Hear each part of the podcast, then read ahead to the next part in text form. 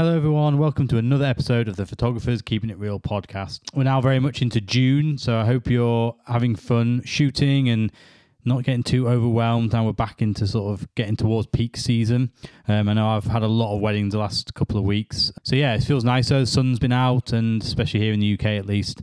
Um, so, yeah, just hope everyone's doing well. At the time of recording this, so it's the 5th of June now. So, this week we'll be announcing the winners of round two for 2023. So keep your eyes peeled for um, for that on all our social media, on the blog. Amazing entries, um, really strong set. So um, yeah, good luck to everyone for that. On this episode, I have the wonderful Chloe Mary. We talk about everything from RuPaul's Drag Race, the US versus UK versions, um, finding your style and voice.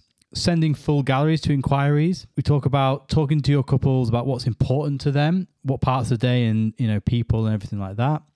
We look at presets, editing. We talk to Chloe about black and whites, which is known, no, quite well known for. Uh, outsourcing to your mum, sending, not your mum, Chloe's mum, sending previews, um, how many and why Chloe sends what she sends after a wedding. We touch on anxiety and depression a little bit as well, so a bit of a warning for that for those of you who uh, that might trigger. We talk about being personal with couples and with your brand. We talk about communica- communicating with clients and then we talk also talk quite in depth about pricing and packages and full day versus hourly, um, some of the pros and cons. Um, so yeah, if you are a Photographers Keeping It Real member, don't forget to use your personal link to listen to the full episode. Um, in the members only section at the end, we talk about attracting your ideal clients, logos and branding. Um, we talk, as usual, about marketing leads, how's the rest of 2023 and 2024 looking, um, and lots, lots more. So, so let's dive straight into the episode.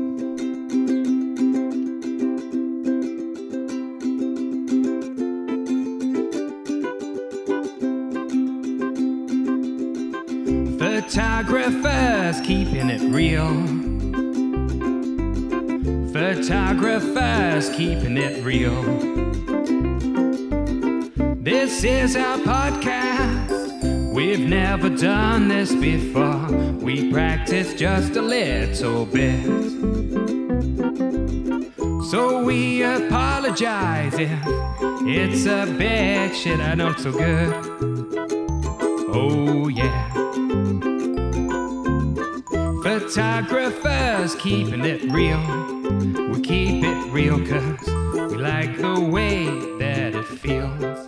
Okay, welcome to the podcast, Chloe. Hi, thank you for having me, Scott. How are you? Yeah, I'm good, thanks. Yeah, yeah. How are you? Not too bad, not too bad, thank you. Nice. Yeah, it's been like it's nice. So recording this in April. It's currently very sunny here. I don't know what it's like. Well, You're in Bristol area, right? Somewhere around there. Yeah, it's pretty sunny down here. Well, it's been weird. We've had some really bad rain, but for some reason over the bank holiday, it's brightened up a little bit, which is kind of nice.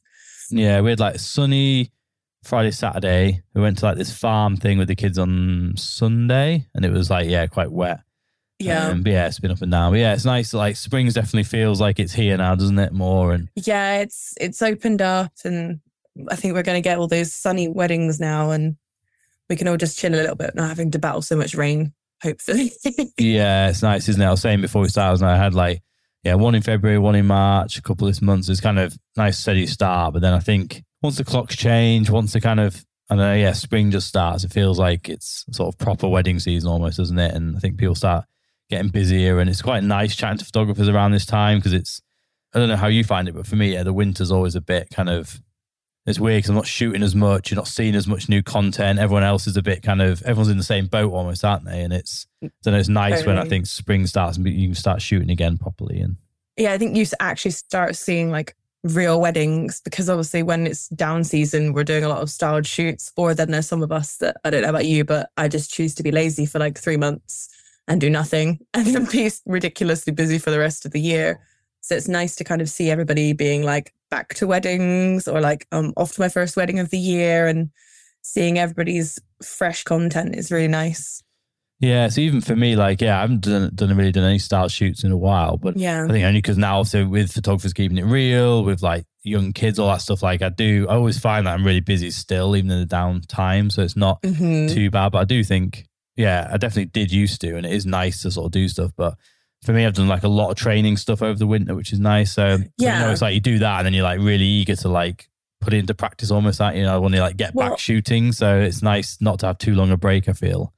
Yeah, I mean, I say being lazy, but imposter syndrome sets in and you just start changing things. Like, I'm going through a rebrand at the moment because I was quiet and I was like, I could rebrand and changing presets and changing websites. Like, my boyfriend always makes a joke when he walks in on me, like, Are you doing your website again? And I'm like, Yes, but trust me, in a few months, this will not be a possibility and it will not be touched again until the winter. So, yeah, I say lazy, but I procrastinate over everything during the lazy time. Yeah, I'm similar. So I went through like I had a preset done over winter, and so like you Mhm. know nothing. It's not drastically different, but yeah, just little things like that. It's kind of I think everyone does that, don't they? Like whether it's yeah, Yeah, just tweak editing, tweaks, and yeah, websites and all that stuff. So yeah, Totally.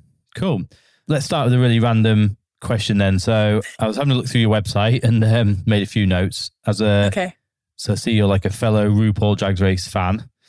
What- Of course. yeah. So what? How do you feel about the UK series versus like the original kind of American one? Oh, see, I feel like really unpatriotic when I say this, but it I really prefer the US one. Like Mhm, Same. the UK one's great. It has its place. But I think hilariously, like the Brits prefer the US one and the US people prefer the Brit one because they just like our humor for some random reason.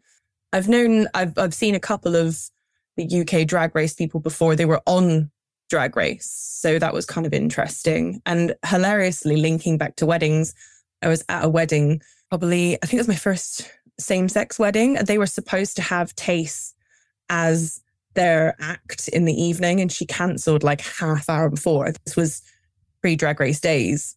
And I was like, oh, and then when I saw her on drag race, I was like, I have a really bad opinion of you. Yeah, that's a Um, shame. it 'cause made you literally let the couple down. So you- yeah, yeah, Yeah. like it just made me really sad because it would have been the first drag act I had at a wedding as well. I think, yeah, I don't know. I, I do like the UK one, but it just has nothing on the US one for me, unfortunately. What about you? Are you yeah, same? same. really. Yeah, like. Yeah, I really like the US one. So it's just like I don't know. If you haven't seen it, go and watch it. 'cause it is like I don't know. Mhm. I don't. I think people like if you look if you're looking on the outside and that looks crazy, and obviously if you're not into like drag queens in the slightest, I guess and stuff, like you might be like, "There's no way I'm watching that." But so like for me, like I- I'm terrible at baking, but I like the Bake Off or like even sewing and the great, you know, the sewing bee. I like, so, like it's that format, isn't it? And it's kind of is a crazy show, but like yeah, it's very entertaining. Do you have a favorite season? I'm trying to think when I even first watched it, probably like season, I don't know, four maybe or something around that time. I was kind of, Uh-huh. I think it was the first one I maybe started to watch it. Was like, was, oh, that Sharon Needles season four? I think so. Yeah, it was around. might. Yeah, that. Yeah, that kind of around that era. I think was. Uh, yeah, yeah. It's just it's funny. It's, in, it's a good watch. I would say. yeah, Um, definitely. so a little bit about you. So I don't like to go over too much old ground of things that are out there already because it just feels, you know, I don't want people to listen to the same thing on every podcast type thing. But so you were Yep. on the Ninjacast recently. I um, was. episode 85. I will link to it if anyone does want to listen to that. So uh, if you talk a bit about your start and stuff, but if anyone hasn't listened to that or isn't aware of you, do you want to just do a very brief kind of, I don't know, how you got into weddings or a little bit of your background sort of thing? Yeah, so I originally wanted to become a fashion designer, which obviously is not really along the lines of wedding photography at all. And I was always into like art and stuff as a kid, but I went to college to study a BTEC in art and design. And as part of that and learning to do fashion design, you kind of had to photograph your own pieces. So they kind of taught you how to use a camera on very basic settings. But I was kind of like, this feels more fun than actually making the pieces but I still went along the lines of going into uni, doing fashion design, because it's kind of like the pressure of you need to pick a career. What do you want to do at such a like young age? And then I did a bit of beauty blogging and lifestyle blogging on the side. And companies would send me like free products in exchange for taking a couple of pictures for the blog. But then they were like, oh, these are really good. Can we use these? And I was like, sure. I thought nothing of it. And then a mate one day as I'm sure we've all had this, was like, You have a good camera. Could you come and take some pictures at my mum's wedding for me for a little bit of cash in hand? And I was like, Sure. Like, 100 quid sounds great to do a little bit of photography that I have no pressure of. There was literally no pressure to take any good pictures. It was just like, do what you can. And I just caught the bug.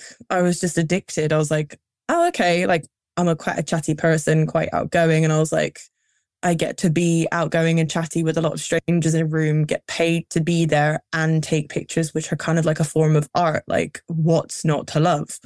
And they recommended me to a friend who then recommended me to like two friends.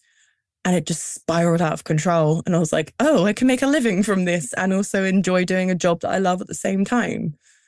And yeah, that's kind of how it happened, really. That was like five years or so ago now. Long time ago, it feels like.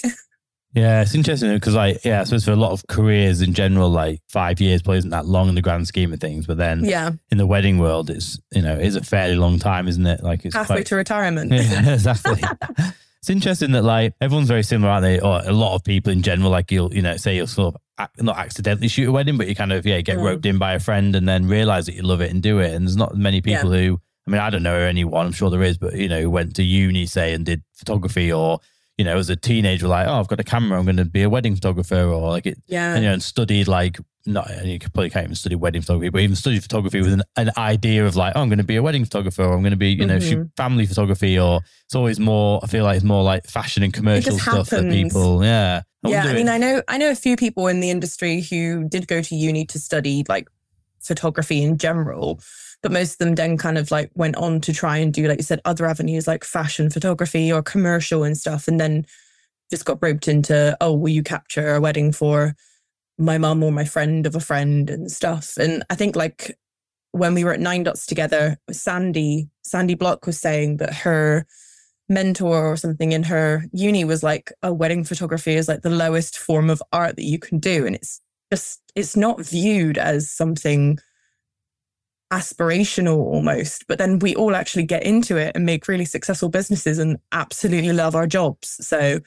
i think it's got a bit of a negative view in the professional world of photography but actually we all love it when we get into it and it just happens yeah, it's weird, isn't it? I don't know, I don't know why. Mm. I mean, I've never had any. I was like started out like live music and festivals and stuff, and then got into weddings from there. So I've never been interested Yeah. in like fashion or commercial or anything really, but I know it's seen as a kind of higher form, which is weird, but.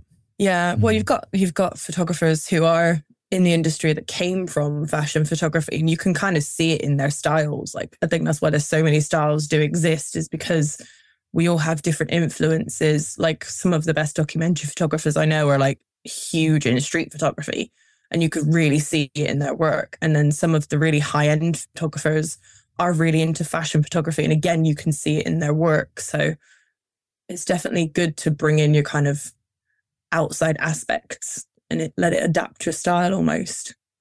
Yeah, no, it's, it's really good. Yeah, it's interesting because I, even though when I first started doing weddings, I did do a lot of like I do a lot of flash, I do a lot of posing, I kind of did some document. Like Mhm. it was all a bit of a mishmash of who I seemed to like at the time, I think, or which course I'd been Yeah. on, or you know, I did a little bit of everything randomly. But yeah, I think that's when I first started photography in general. I say doing like bands and festivals and stuff. I did exactly what everyone else did, like in the photo pit, you know, the usual stuff. And then I slowly started doing more of like the crowd and the story and stuff like that. And that's And then realizing what you actually enjoyed about it almost. Yeah, instead exactly, Of just and- being someone else. Yeah, it just took time to kind of because I just sort of, you know, I suppose Finding you. yeah, you just look at what the people are doing, I guess, and not copy, but like emulate a little bit, or think that must be the way you have to shoot this or that, and then you kind Yeah. of learn your own thing, don't you? But I think that's the thing as well. Like, I think that's the difference if you became a photographer now, because there's so many styled shoots and stuff, and that's almost and workshops how you develop a portfolio. It's not that you develop a portfolio from shooting small weddings and finding your style as you go. It's that you find your style first and then shoot your weddings. So it's it's very different now as to when we were all kind of finding our feet and being like Bambi on the ice almost. yeah, it's interesting, isn't it? Now with so much like I guess with you know, like I say with social media, with workshops and portfolio builders and all you know, style shoots and stuff. There's so much there available. Like it probably is very overwhelming if you're new to the market, but you've mm-hmm. also got that ability to almost reach out to anyone. Like there's no not many photographers out there who you probably can't drop a message to and yeah, obviously you might have to pay for it, but you can't do like a one on one with or they're not teaching a workshop or they don't have content out there, you know, whether it's on YouTube or CreativeLive type thing or something. Like there's there's usually some access to basically anyone, certainly in the wedding world, you know, that kind of thing. It's hmm I think it's a good Yeah. thing though. Like, I think it's good and bad. I think why I say bad is because I think it can push people into a, a false understanding of what wedding photography can be. Like I feel like I became the way that I've become so far by learning on the job and seeing different weddings and different styles and knowing like yes this was my ideal client. No this wasn't my ideal client. What can i change not to market to that person? And so on and so forth. Whereas now it's kind of like they find like you said a photographer they like find a workshop that they're doing and then be like okay i can become this person. And that's i think that's good and bad because we're eventually going to just have lots of copies of the same people and i wish like some of the new people could know sooner on that it's you don't have to emulate somebody in order to be good like we were just saying like you can forge your own path and kind of go from there and just be influenced more by people not become these people if that makes sense. Yeah it does. It's interesting because like I say I can kind of sometimes you know not all it's good and bad I think. yeah I mean sometimes I can see kind of when I don't know, obviously you see someone starting a bit like, oh, I wouldn't, you know, I bet they've maybe been on the so and so's course or whatever. Yeah. And like, you know, sometimes they'll be shooting with similar kit because they've sort of like, oh, what kit you using? I'll get that. And then I'll get your preset. And like I say, they're kind of emulating their style a little bit, which again isn't bad. There's not many, trail, you know, I don't use the word trailblazers, but there's not many completely unique styles you see every now and again. But each no, totally. person has their own little tweaks and things, don't they? And I know you, on your website, you say obviously there's a, a quite strong documentary and candid approach, but then you still have that kind of pose. Couples bit and a little bit more of a I don't know would you call it editorial? I don't know but that kind of slightly more stylized yeah I kind of say maybe stylized I kind of say like when I say to my couples like how I explain my style I'm like 80% of the day is literally just you go about your day as it is like I don't get you to do anything basically. I say like 10% is your groups because unfortunately no matter how much we hate doing groups or weddings are untraditional and stuff, there's always that one traditional element that they have some kind of group format to the day almost. And then I even say like the rest of the 10% is the couple shots. But even then, I try not to structure it too much. The only time I kind of give guidance to my clients is if they are those slightly more awkward people in front of the camera, which I do attract a lot of. And I love, I love that awkward people come to me because they don't want to be in front of the camera. And it gives me that challenge almost. But I don't actually pose people as much as people think that I pose them which is quite funny. I'll, now and again like put them in a good location and just be like stand there and chat to each other or like look in opposite directions and just really quickly capture that and then like move on to something that's much more interactive for them. But I kind of say it's documentary with like a sprinkle of stylisticness almost because yeah, a lot of my couples like having those kind of slightly more stylized, almost like arty images. And then they like the rest of the day to just be let me live my day and those kind of things. And I never would make somebody repeat something. Like if I managed to get an absolutely banging shot of a bride putting on her shoes, that's great. But I would never be like, oh, hold on, can you redo your shoes so that I can get that portrait for you? If I don't get it, I don't get it. And I express that to my clients that it literally is just sometimes in the moment. If I get it, then you've got it. If not, we'll carry on. Yeah. I mean, this was a good thing with it. There's not many, like say, outside of those kind of formal groups or couple stuff or you know anything the couple might mention to you that's like important for them but outside of yeah. that they're kind of you know they don't necessarily know what shots they're going to get or don't you know not going to get do they so they don't yeah you know they're not missing something really or like you know not going oh i noticed you taking a photo of me doing this like i can't see that photo like where is it kind yeah. of thing like i, I know i've never had it but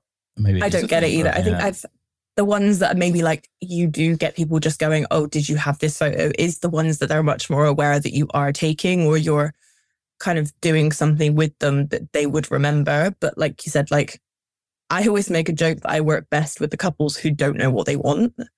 And that's kind of because I think, like you said, it's a nice surprise then for them to be like, oh, this is how Chloe saw the day. But then they see these memories and these moments they do remember.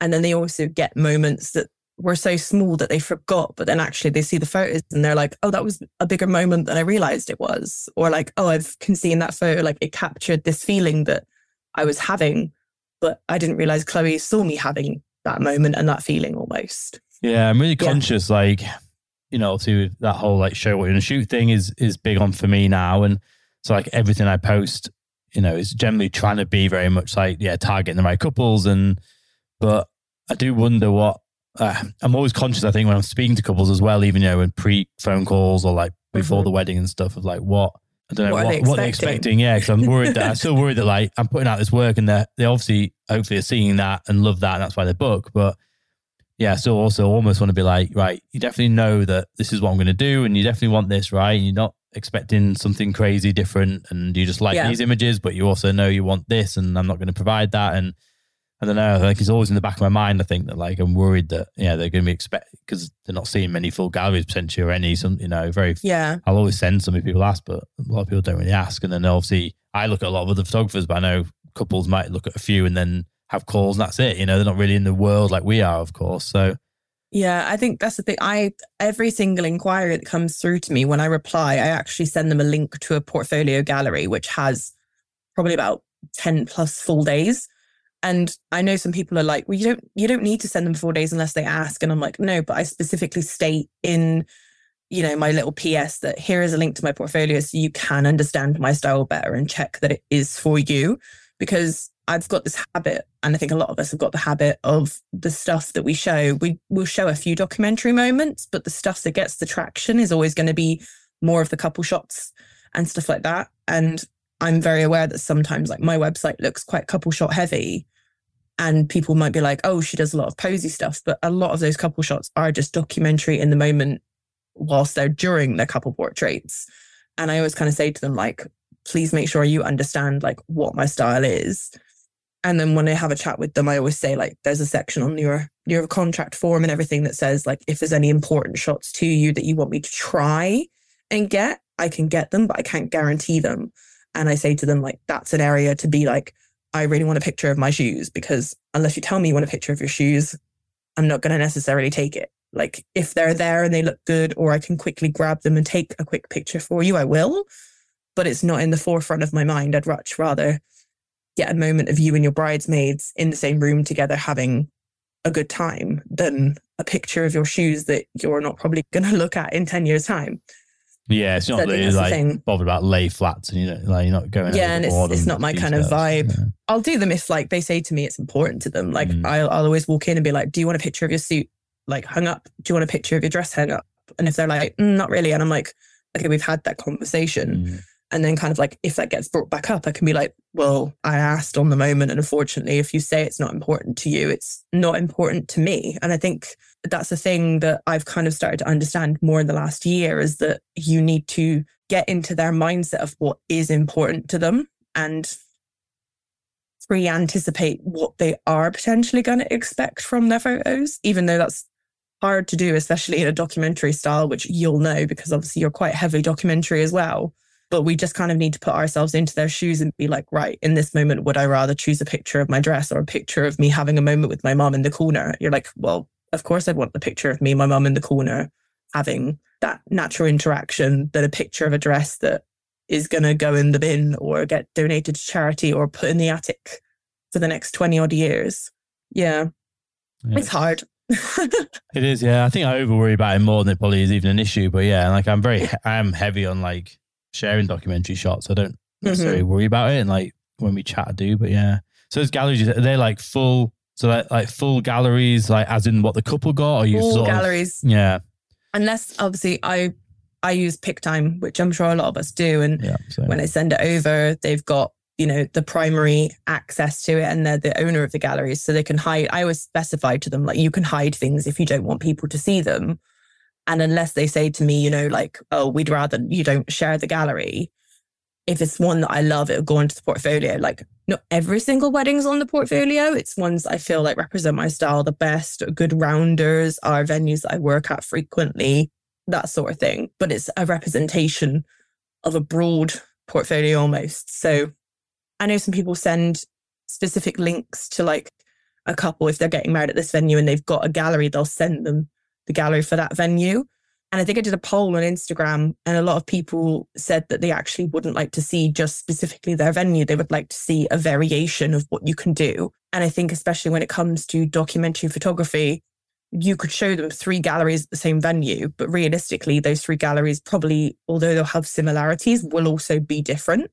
So they're looking for the variation and they're looking for the kind of things you are capturing and looking for and prioritizing for them. And then I just say to them, if you've got any questions, like let me know why this one has more of this in it, or this one has more couple shots, or this one has more groups. And then I can like break it down from there for you. Yeah, I think it's quite good because then if they've looked through like, you know, multiple full galleries and are happy, you know, obviously, you know, then go on to book, obviously happy with what you've produced. And Yeah. you can probably feel like, well, yeah, I've produced that on these 10 galleries. Like I'm going to, you know, able to do it generally what you're going to well, be able to yeah. do. Yeah. Like, you know, most of the time, unless, you know, there's any issues, like generally everyone's, you know, you're producing that sort of standard the whole time, aren't you? So it's like, Yeah, Yeah, I think a lot of people good. just don't know what they're actually after. And we kind of, and they look to us as like, we're the experts. So we just kind of need to be like, this is what I do. Is that what you want? And I do sometimes get people ghost me after I send the link, and that's fine. I mean, it's kind of hard to sometimes know whether they've ghosted you because you've sent them more information or they've contacted multiple photographers, like we said earlier, or they just don't like what they see. Like, or they're price shopping. Even though I'm very transparent with my prices, you still get people who get in touch and then they're like, oh, okay, that's how much she costs. And you're like, the, the page was there the whole time. you can see how much I cost from the day one.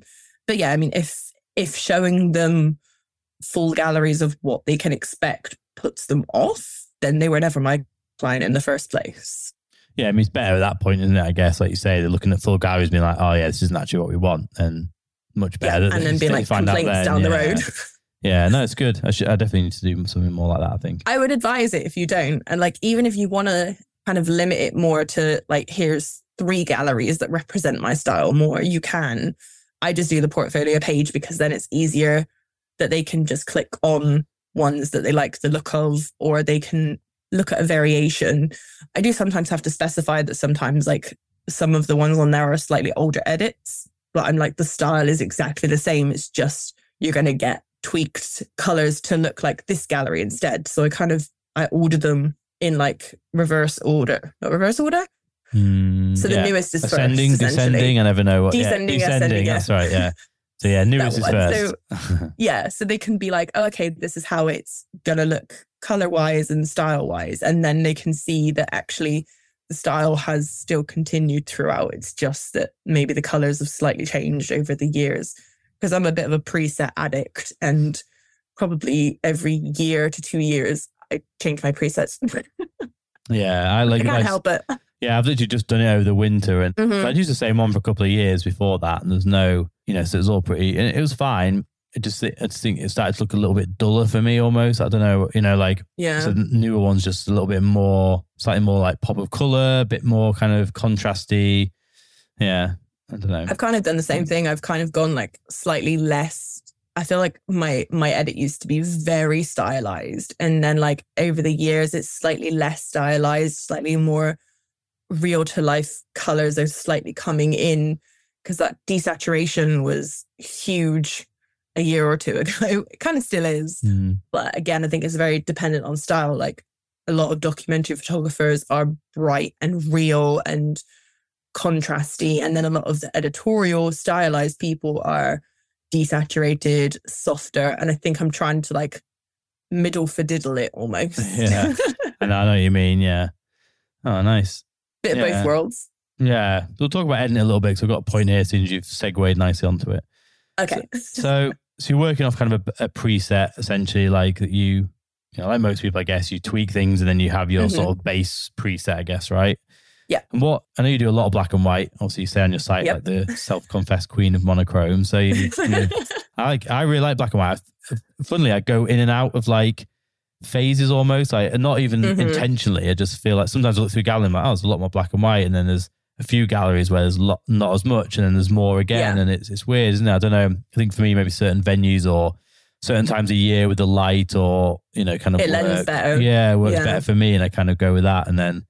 I do what some people do, obviously, and sometimes I just can't get the white balance right, so I whack it in black and white. But Whack it in black yeah, and white. but in general, like I do have some, you know, I, I'm not one, I, I don't deliver in like all color and all black and white. So I am kind of one, Yeah, I just neither. deliver the photo in what I think is best. Mhm. Generally, that seems to work fine for me, but you know, I can see the pros and cons for both. But yeah, like, I don't know, it's interesting, isn't it? But yeah, so what, like, what's your take on sort of the black and white, just editing in general? And are you, do you edit everything yourself? Are you on the AI train yet? Outsourcing, anything like that? Are you still just doing it all yourself? So I have actually outsourced to my mother. Nice. I've never crazy. ever seen that, heard of that before, but that's nice. So Keep it in the family. Yeah, over COVID, obviously we had like a lot more time, and then the- the twenty. I don't know about you, but twenty twenty one, eh, I think I was on fifty plus weddings, and I was just really struggling to keep up. And my mum was kind of like, "Do you want some help?" And I was like, "You don't, you don't know how to do this." And she's like, "Well, let let me play. Like, if it doesn't work out, then it's not a problem."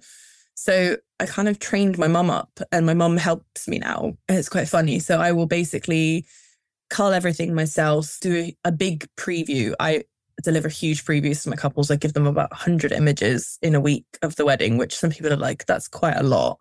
But it kind of, because my timelines are eight to 12 weeks, I think it's, it keeps them occupied. That 100 images is quite a lot to have up front. Yeah. So do you So- are you picking that like are you picking like bit you know little bits of each of the days? It's almost like a hundred of the Yeah. sort of full you know full spectrum of the day type thing. Yeah, so kind of like a mini gallery almost. So Mm. I kind of try and I'd, I'd say I'd like to say that it's a story, but obviously there's only so much story that you can tell with so many images.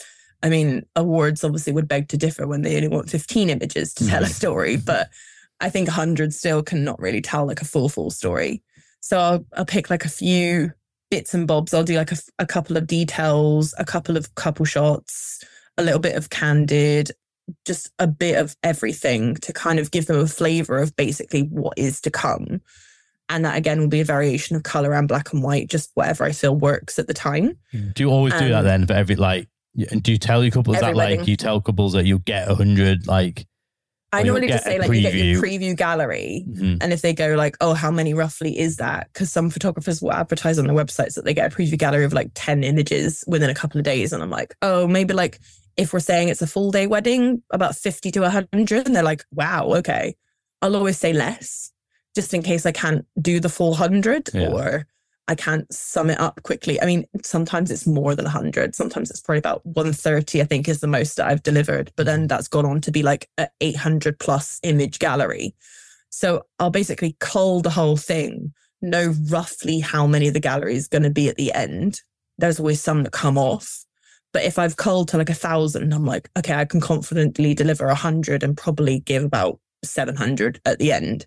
Whereas if I've only managed to cull it to about 600, I'm like, I'll give them 50 because then if there's only 500, it's roughly like 10% of the gallery almost. Mm-hmm. And then if it's like a two hour booking or a five hour booking, I'll just adjust it accordingly. So like I'd say a two hour booking is probably about 30, a five hour is probably about 50. So just try to match it up slightly so that it's about 10% or so and then go from there. So that that'll be basically cold. I'll one star everything and then I'll two star everything that I think I want to include in a preview. Edit all the two stars. Then I color code everything into sections using like the flags and stuff. Do the previews, download it as a catalog from my mum. And then my mum will basically go on to just apply that preset to everything. So she's not really editing per se. She's kind of just applying that preset, but the tweaked preset instead of getting Lightroom to do it for you, like you can do. Yeah, so you're And kind of syncing like from like yes, you'll have like a couple of Yeah. photos that are edited anyway, Yeah.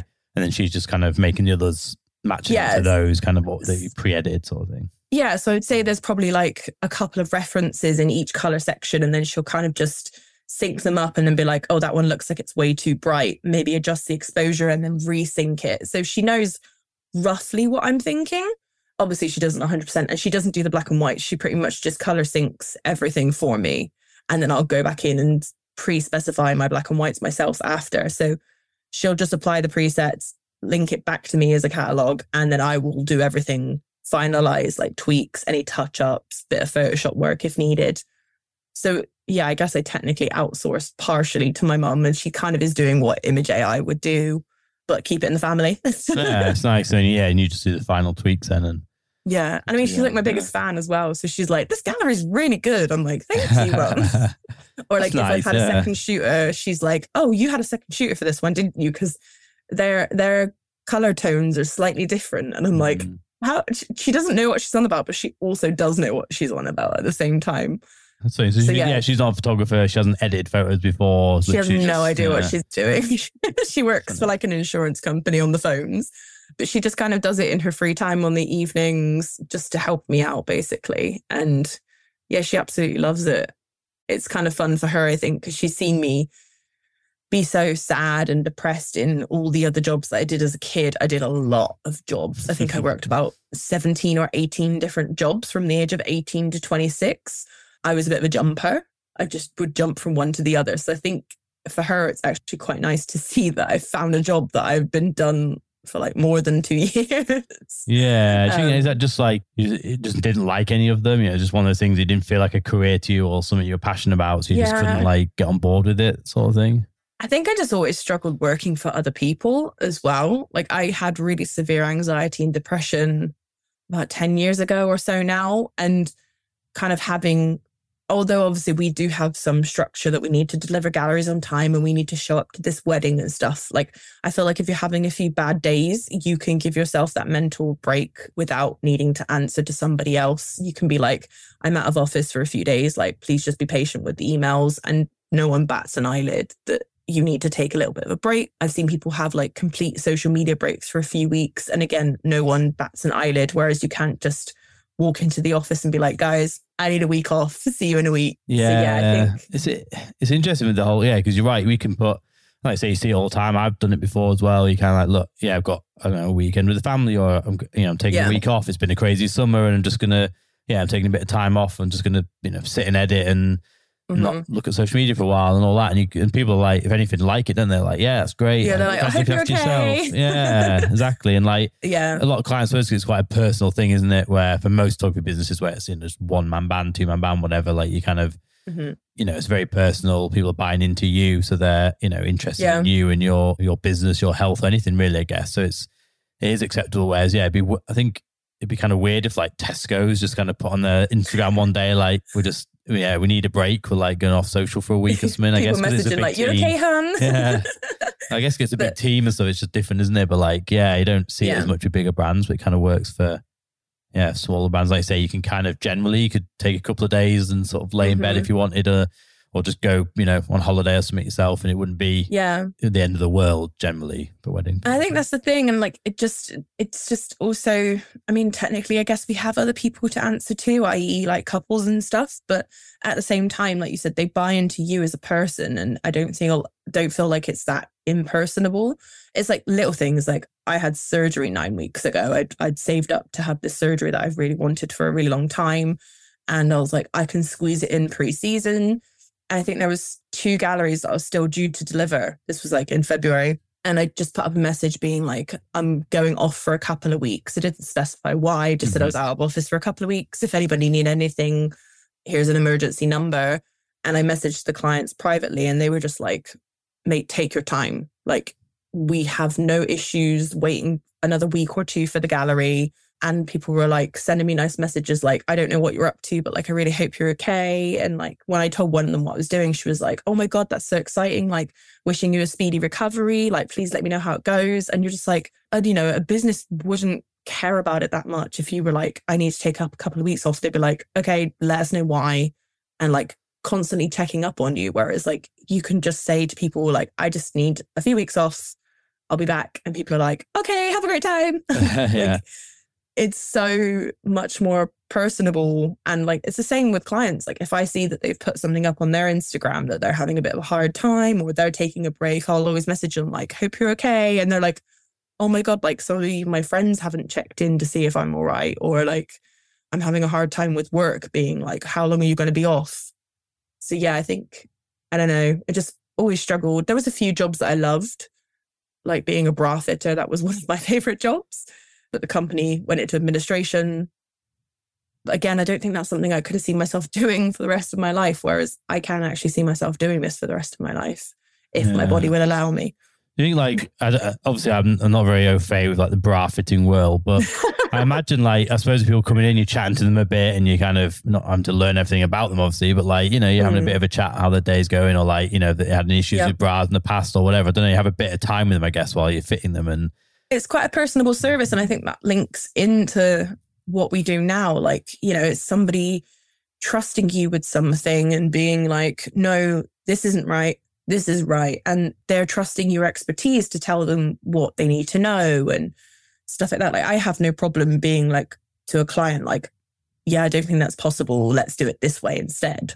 Or that kind of thing. And then being like, okay, like that's what they're paying us for. They're paying for us to be like, we we've done this. So many people come on calls and they're like, oh, well, obviously we don't know because we've never done this. And I'm like, well, actually, like you can do it this way, or you know, this is how this usually works. That's part of what they're paying you for. It's not just to take a photo, it's to tell them you've done this. This is what happens. Yeah, I think there can be a bad, like, there's an argument, as I say, on the day, yes, fair enough. You're trying to be documentary and stuff, so you don't want to mm-hmm. overly interrupt things and stuff. But like, certainly pre, you know, pre the wedding, even you can, you know, if they're asking things, you can be like, well, look, you do you, obviously, and whatever yeah. you think is going to be best for you. I can just say what I've seen before or kind of what yeah, I think exactly. works timing wise or whatever that I just think you won't have thought about maybe, yeah, how yeah. quickly that'll go or how little amount of time that it sounds like a long time, but it's not. Or you can give guidance yeah. as, you know, if it's ultimately going to give you what you need photo wise, it's going to be better for the couple, I guess, as well. So well, it's, you know, it's, it's like the debate of couples thinking, well, or being told by venues that it's a great idea to have speeches in between courses. And then you going, actually logistics wise it's not as great as you think it is it sounds like a good how, idea on paper it sounds like it? a great idea like you know have a bit of food then you do a speech then you have another bit of food then you do a speech and you're like lighting wise it, it's tricky video wise people have issues with it video wise obviously as well and you're like the tables start to look messy it can affect photos people are like they get a bit nervous then waiting for their turn i'm like either just get out of the way first or wait until after and mm-hmm. people are like, oh, I never thought of that. And you're like, I also don't know why venues or caterers even recommend it sometimes because I'm like, if that speech runs over, surely that does mess with your timings more than it helps you with your timings. So yeah, they're they're just trusting us to be like, actually, you do you, but this is potentially their option. And I'd never be angry if they do go ahead with it. I've still had people go, yeah, I can see your point, but we think this is better for us. You're like, no problem. Yeah. Like you can't make them change their mind, but you can say, like, just out of experience, this isn't the best idea. Yeah, it's all just helpful, isn't it? In the day. Mm-hmm. Let's talk about packages a little bit. So you said before, so you're quite open, and your yeah, your prices on your website, your packages are kind of there, pretty clear from you know, yep. I look and yeah, all pretty clear really. I know that from looking at your Instagram before and stuff, and you, and kind of following you for a little bit, you've you recently like added in sort of a new package. You were talking a bit about like prep to party, and you put a bit of a poll out on Instagram, and so I'd love to get like some thoughts on that. Like, what was the kind of comeback, or what was your thoughts about tweaking your packages originally? Anyway, like, what would you think you were missing, or you know, not yeah, gaining so- from having it? I've always done hours coverage. I think the reason I've never done something like a prep to party originally is because I think it was my second or third wedding. I said to them, like, I'll be there so many hours before. Well, I'll, I'll be there when you start getting ready and I'll leave pretty much when the party is kind of like over. And I was there for 16 hours and they thought that was okay. And I got paid like 400 quid. And I was like, yeah. I cannot do this for the rest of my career. And the reason it was so long is because she was like, well, makeup's coming at six o'clock. And I was like, okay. And I just had no argument to argue back that that wasn't a great idea. And then they were having like fire breathers and she was like well we want to wait for it to be dark for the fire breathers. And i was like okay. And i can remember my ex at the time he literally had to like carry me across the field because my legs were like giving in. I just couldn't stand any longer when he picked me up. And i was just like i don't know if i can do this. So i think i changed to hourly back then and it just always worked for me. Like clients liked that they knew when you were going to arrive and when you were going to leave and then if they wanted to extend it on the day, I always said to them, like, you can add an hour or two and just pay me within a week of the wedding. It's not a problem. And I've always liked to be a very flexible person with that option. But I'd probably say like eight out of 10 couples, the nine hours always worked for them. But then I, I don't know, I put out a poll because I've seen so many other people are doing prep to party. And I was just like, it sounds like a great idea because it's less pressure to that client and they can be more flexible on the day. And then I put out a poll, and I think it was something like 80% of people were like, they'd rather have prep to party. And I was like, oh, okay, that's quite a large portion of people. And then I think I put out another poll saying, would you pay more money for the flexibility? And like 90% of people were like, yes. I was like, okay, there's obviously somewhere to go with this. So I changed my nine hour to eight hour, which to be honest, most people at eight hours from my nine hours were kind of almost, I would say, done and you could have easily like left eight and it been fine. And most of my clients aren't fussed about prep. So what I've done is I've kept the eight hours as an option for those people. And then I've added in the prep to party, which I specify as like 10 to 12. But if it went on a little bit longer, I wouldn't obviously be like, no. If it went on a bit shorter, I'd just do the 10. But it's gone down quite well. Most of my people inquiring are actually opting to potentially go for prep to party. So I think there is that market there, but there are also still people who are getting contact that want to know how many hours they're getting specifically. So say yeah. the awkwardness because I like I've always well, I say always for as long as I can remember. Essentially, I've kind of just shot like I think when I very first started, I was doing like you know prep to just after first dance type thing, yeah, like fairly standard. But then not long after that, I yeah just started doing kind of an all day. Usually, mm-hmm. I will say to them like two or three hours roughly before. They're usually fine. If it's like at their house, I'll go two hours before they leave the ceremony. If it's like Yeah. at the venue, I might go three hours before because I know I'm going to get some venue stuff anyway or whatever. and you could do both partners if they're there. Yeah, so I'll do three hours easier. before. Yeah, usually that's Yeah. kind of my earliest I'll go three hours before, and then I stay pretty much till the end, and like, yeah, like midnight ish, whatever. Like I don't know, just Mhm. always. I don't know if it's festival days or whatever it was. It's kind of I just always liked that that last bit. Like it's always a bit crazy, but like obviously a lot of the I think- photos. uh, I don't know. It, there's a bit of me as well is like worried that like I love the dance floor stuff. But a lot, so you know, when I look back at some of my favorite dance floors, they've always some of them have been crazy from the start, right? But a lot of them are taking a little bit of time to get into, and I'm kind of always worried that, like, actually, if I'm, I don't want it to look, I want it to look really like exciting and full on, and Yeah. and I think if I've got like, I don't know, if they're starting dancing at seven, eight p.m. I'm there till midnight. I've got so long to capture like Yeah. good stuff, you know, and I panic that like in the short period, if I only do like an hour after first dance, is that going to be enough? And you know, some of it might be a confidence thing, some of it I don't know. It's No, I completely agree with you. I and this is the thing is sometimes I think we need to understand if we're servicing ourselves or servicing our client because I've had many clients who say that nine hours is enough. And you can tell when you've done like the nine hours ends maybe like half hour to an hour after their first dance. And you're like, I know this is going to kick off, but I'm not going to be here. And you're like, do you want me to stay? And they're like, no, no, no, we think you've got enough. Like, don't worry about it. And some clients don't want those messy images, and some really, really want them. Like, I did one last weekend, not the one just gone, the one before. And she purposely kept me until the end. And it just, it was so good. I mean, it was one of those dance floors that was really good from the beginning. And they just went crazy. Like, drinks were flowing. They were having a great time. It was a great band. And it just worked. But then I've been at some weddings. I'm like, oh, if they've kept me here till the end, I know I'm not going to get what they're thinking. But then I get FOMO when I leave the wedding. I know it's going to kick off. And then the next day they've posted on their Instagram, like they're up on people's shoulders and people's tops are off. And I'm like, oh, that would have been such a good one to capture.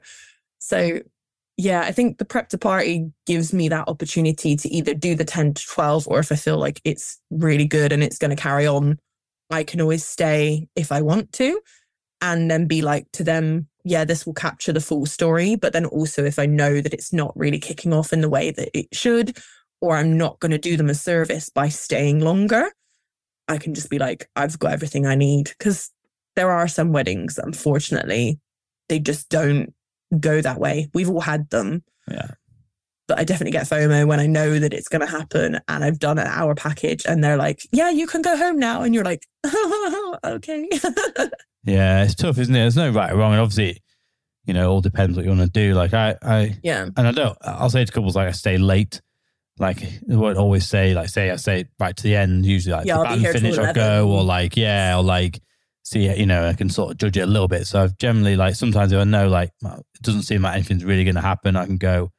Yeah. I'll always be there probably till 10, 11 ish, but I'm not going to stay till 1 a.m. if like nothing's happening, you know? So I'll kind Yeah. of, but I've never really had any issues with that. But yeah, it's interesting. I always worry about the hour thing. So I was worried, you know, what if I get loads of bookings at like, you know, shorter coverage? I just, I'd rather just do like less full days a year, charge the full price and be done with it type thing. And for me, Yeah. having kids like childcare is an issue and things like that. So those- all those other things. But yeah, rather than having loads of smaller, like I wouldn't want someone to book me for four hours if I'm then, or whatever the min, you know, whatever my minimum would kind of be. If I'm then, I don't know, I miss a full day booking kind of thing. Yeah, but I guess you can price it to a point where it makes it, you know, you're you're happy doing. it. Obviously, five hours is short. It's like great if I can make enough on that.